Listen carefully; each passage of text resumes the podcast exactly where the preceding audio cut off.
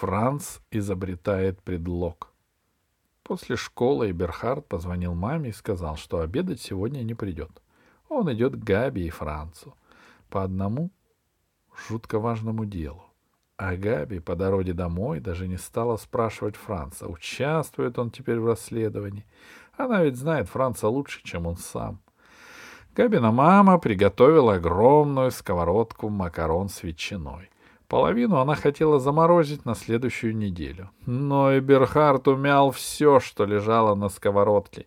И Габина мама шепнула Габи. «Какой милый мальчик этот Эберхард!» Габина мама очень любит детей, которым нравится, как она готовит. Когда они все вместе убирали со стола, Габи спросила маму.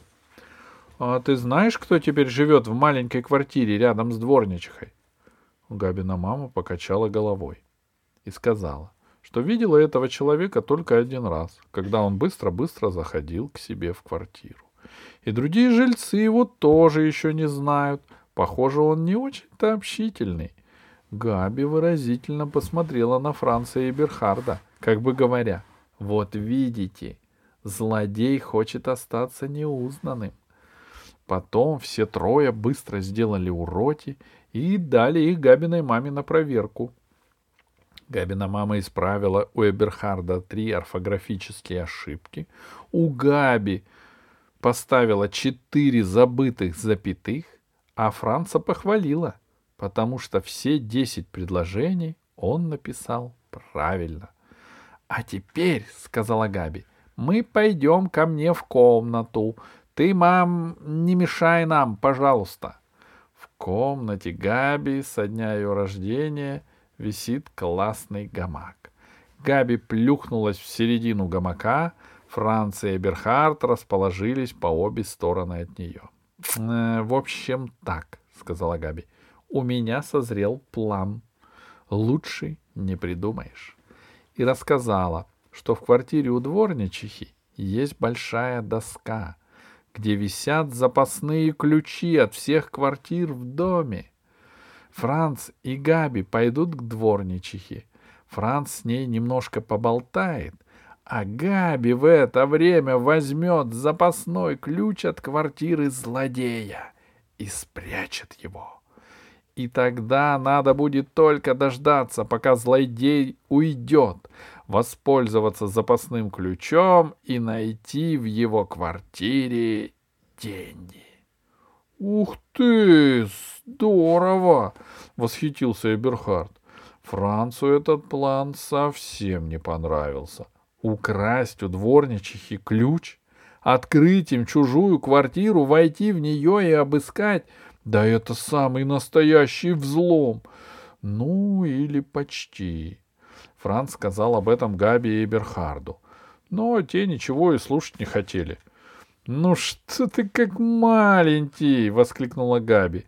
«Когда ловишь преступника, можно делать то, что обычно запрещается».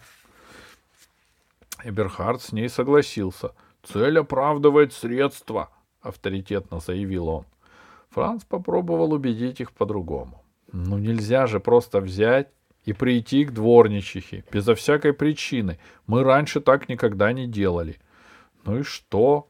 Надо же когда-то начинать. Габи закатила глаза. Я никогда ни о чем с ней не болтал. Голос у Франца сделался немного писклявым. Ну, тогда я с ней поболтаю, а ты возьмешь ключ, сказала Габи нетерпеливо. Нет, пискнул Франц, я не вор. Да, такого, такого я не могу сделать. Пи-пи-пи, сердито передразнила Габи Франца. Лучше бы она это не делала, потому что Эберхард никому и никогда не позволял издеваться над другом. Он посмотрел на Габи очень-очень сердито и сказал угрожающе. — Оставь Франца в покое. Не то прямо сейчас останешься совсем одна. Габи уставилась на Эберхарда. Она не привыкла к тому, что с ней так разговаривает. Ну вот, подумал Франц, опять они из-за меня поссорятся. Но Габи только пробормотала. Да я что, я ничего. А потом, как ни в чем не бывало, сказала, что сама справится, поговорит с дворничихой, а когда будет уходить, стащит ключ. Дворничиха ничего не заметит, потому что плохо видит, а очки надевает только для чтения. «Ладно», — пробормотал Берхард, почесывая в затылке. «Он всегда так делает, когда напряженно думает». Подумав, он спросил. «А как мы узнаем, когда он уйдет? И насколько? А вдруг он просто пойдет в булочную и когда вернется, застанет нас в квартире?»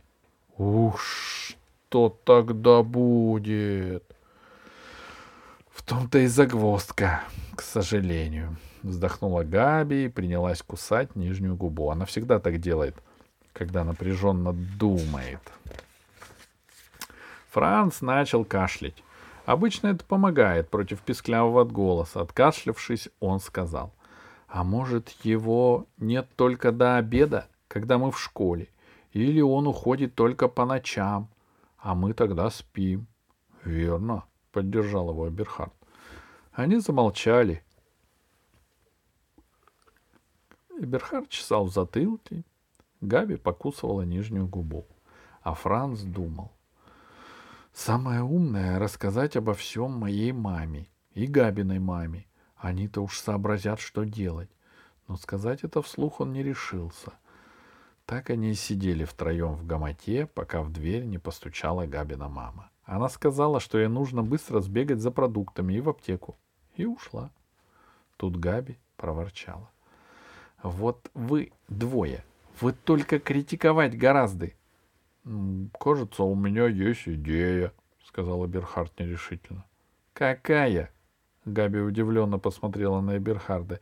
Ей не верилось, что этот скучный толстяк может предложить что-нибудь стоящее. — А давайте просто зайдем к нему, когда он дома, — предложил Эберхард. — Вроде как в гости, и потихоньку посмотрим, где там что, где деньги, где маска и пистолет и сумка.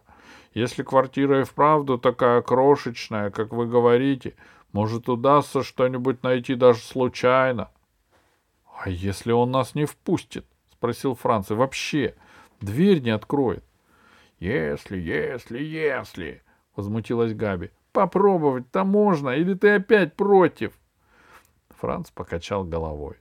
В том, чтобы зайти к кому-то в гости, — сказал он себе, — точно нет ничего плохого. — Ладно, тогда идем к нему, — сказала Габи и решительно выпрыгнула из гамака. — Вот так, прямо сейчас? Францу казалось, что все происходит слишком быстро. — А чего ждать? Эберхард тоже вылез из гамака, и Франц остался сидеть. Чтобы прийти к нему в гости, нужен хороший предлог, такой, чтобы нас впустили в квартиру. Надо придумать. Эберхард и Габи стояли перед Францем и ждали. Когда же он придумает этот хороший предлог?